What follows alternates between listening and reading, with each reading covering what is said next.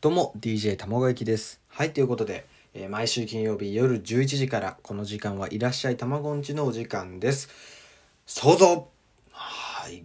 星野源のね、想像、新曲想像が公開されました。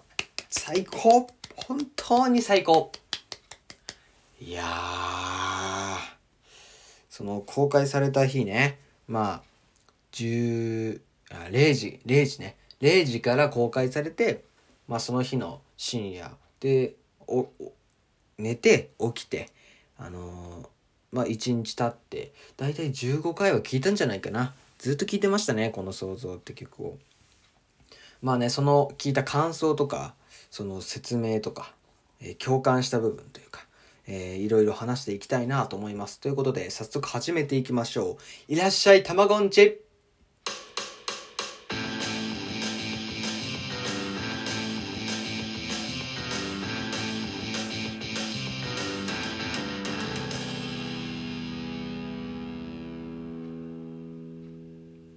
はい、どうも、えー改めまして、えー DJ たまご焼きです。こんにちは、こんばんは、おやすみなさい。言うの忘れたね、俺ね。はっきりね、ちょっとね、やっちまったなえー改めまして、こんにちは、こんばんは、おやすみなさい、たまご焼きです。えー今回はですね、星野源さんの、えー新曲、想像についてね、話していこうかなと思います。えーまずね、こちら、想像はですよ、えースーパーマリオ35周年の、えータイアップ曲となってます。えー、すごいね。これを聞いた感想を、まずね、あの、やばいなっていう。そう、まあ、ゲンさん自身がやばいって思ってほしくて、で、自分でもやばいって思える曲を作りたかったみたいで。で、まあ、まんまとやばいと 思うね、曲ができたらしいんですけども。ね、あの、イメージ以上にやばかったらしいです。すごいね。すごいね。いや、でもね、本当に、あのー聞いて、最初からやばかった。まず、その、まあ、英語で始まるっていうね。うん。で、英語の歌詞から始まって、で、その後ろで、あの、足を鳴らしている音がね、あの、ビートとして使われてるんですけど、これ、生で撮ったものと、あの、元々の音源をうまく組み合わせて、あの、このビート作ったみたいですね。そう、えっとね、どういう音？こういう、こういうね、こういう、今机鳴らしてるけど、あの、そういう足音、足でね、足を鳴らした音みたいな、えーそういうのも使われていたりとか。で、あの、いろんなね、任天堂作品のオマージュがされていると。で、えーもう、え、ミュージックビデオの、その、始まり、ゲンさんがね、あの、キーボードを鳴らしてるとこから始まるんですけど、あの、ピコーンっていうね、あの、ゲームボーイの起動音。こっから、あの、世界観がね、もうがっつり始まってると。で、あの、ゲームキューブの起動音も使われていると。で、結構ね、これがね、しっかりと使われてるんですよ。英語の歌詞が終わって、このゲームキューブの起動音のオマージュから、あの日本語の歌詞にバンってね、入ってくっていう。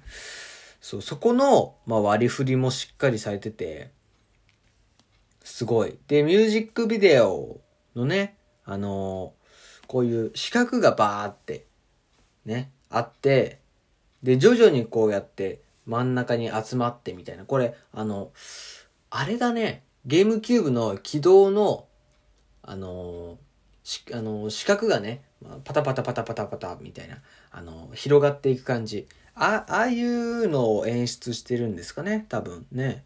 すごいね、あの忠実にオマージュをされているんですよ。うん。で、他にもね、あの、マリオの、ほら、キノコを食べた時のさ、ピュッピュッピュッっていうあの、パワーアップのね、効果音とか、あの、スーパーマリオブラザーズと、えースーパーマリオランドの、えー効果音とかね、あの、いろんな、そのオマージュがされていると。で、そこらかしこに、あの、散りばめられているらしいですね、これね。すごいね。うん。あの、敵を踏む音だったりとか、あの、ファイヤーボールのね、あの、音だったりとか、そう、すごいんですよ。で、それを、あの、まあ、打楽器として、ビートとして、その、使ってると。とんでもないことだよね。それを組み合わせて、その、ビートとして使っているっていうね。うん、あの、最大限のオマージュっていう。すごいな本当にね、すごいですよ。うん。で、あと、えー、マリオカートのレインボーロードの、こう、あの、BGM が、えー、入っていたりとか。ね。すげえな、本当にね。あの、楽しいですね、聞いてて。あ、これあの音じゃない？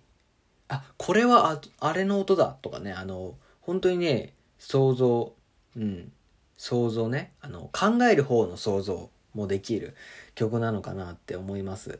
ほんとね、聴いてて楽しい、うん、騒がしく楽しい、あのー、ほんとゲームの中のね、あの、気持ちになれるようなね、曲です。で、歌詞もさ、あの、すごくいいのよ。あの、花札ね。花札。その、任天堂の始まりとか、ね、あの、言われている花札。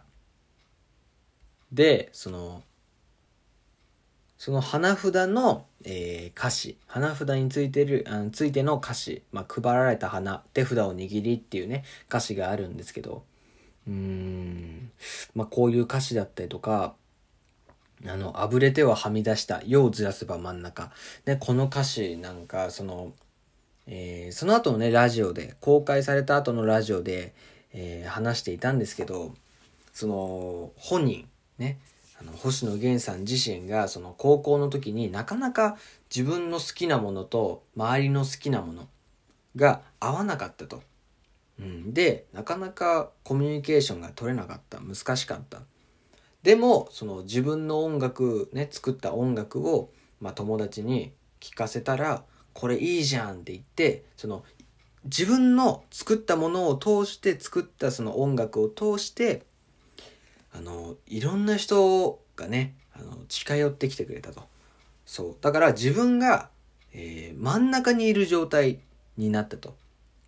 だからちょっとしたきっかけでその自分もあの自分を中心にそのいろんな人が、あの、集まってきてくれるっていうね、そう、そういう実体験をもとにしたその歌詞らしいんですよ。